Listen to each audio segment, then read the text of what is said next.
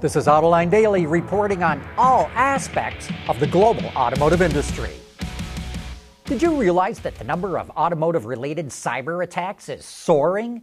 A cyber protection company called Karamba tracks real time cyber attacks on the auto industry and found that in July there were over 1.2 million attacks, and that only includes four cities Tel Aviv, San Francisco, Tokyo, and Frankfurt.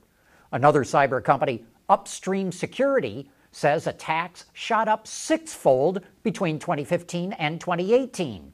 These attacks are on car companies, tier one suppliers, fleets, ride sharing companies, and auto dealers.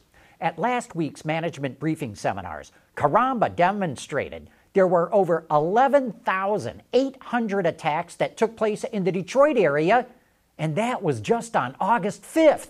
Most of those attacks come from Asia, followed by Europe and North America. Are sales of the classic Ram pickup cannibalizing sales of the new truck? One supplier that ships directly to the Sterling Heights plant where the new truck is made told Autoline they were ordered to reduce shipments because of slowing sales. But others tell us that pickup sales are cyclical and tend to go up in the third quarter. It's hard for us to independently verify this because FCA now only reports sales once a quarter, and it doesn't break out sales of the old truck versus the new one. December is also usually a great month for commercial pickup sales as companies rush out to buy trucks to get a tax write off for the entire year.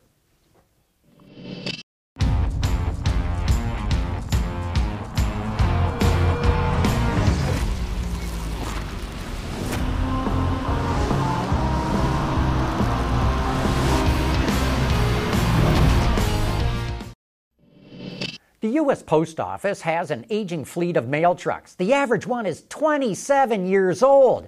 They only get about 10 miles to the gallon, and maintenance costs are high. So the Post Office is testing five different prototypes from companies that each had to build 50 prototypes.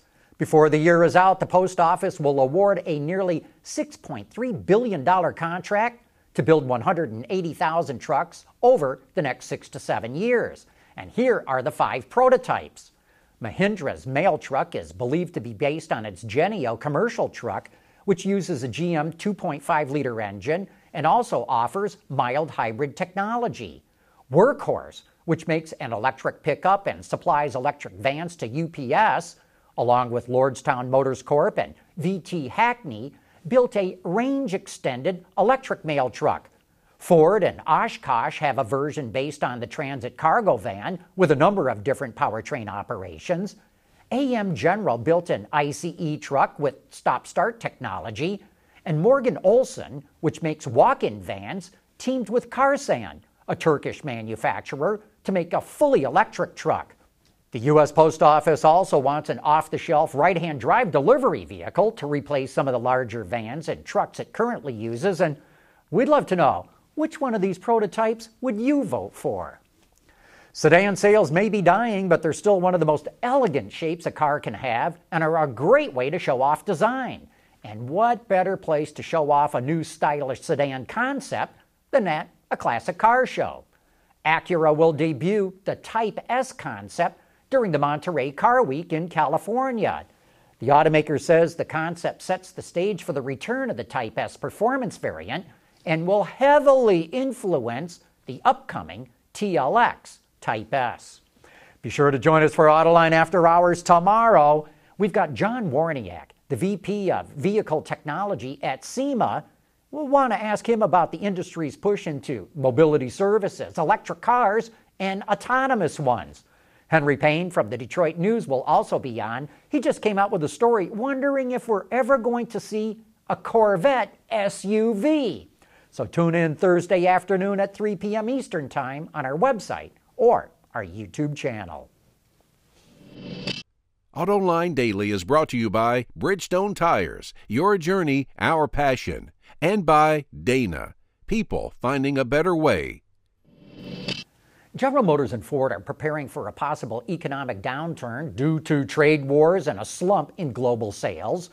Reuters reports that GM, which has $18 billion cash on hand, has modeled downturn scenarios similar to the Great Recession to see how profitability and cash, flow would be affected. GM is looking at how it would defer non essential capital expenditures and shift to lower priced vehicles. Ford has $20 billion in cash and is working with economists on modeling how it would be impacted by a recession.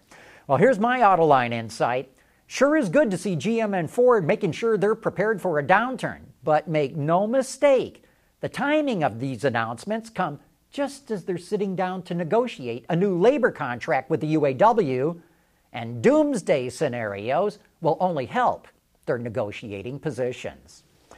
As we reported yesterday, global plug in hybrid sales are falling, but some automakers aren't giving up on them. BMW is launching a new 3 Series plug in.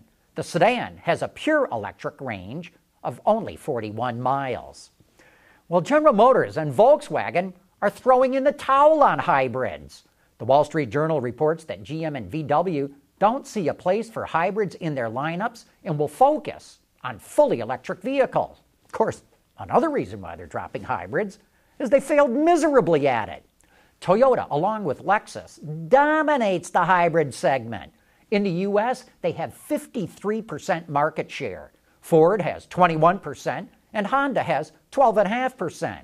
Those three brands command over 85% of hybrid sales, leaving everyone else to fight over the crumbs.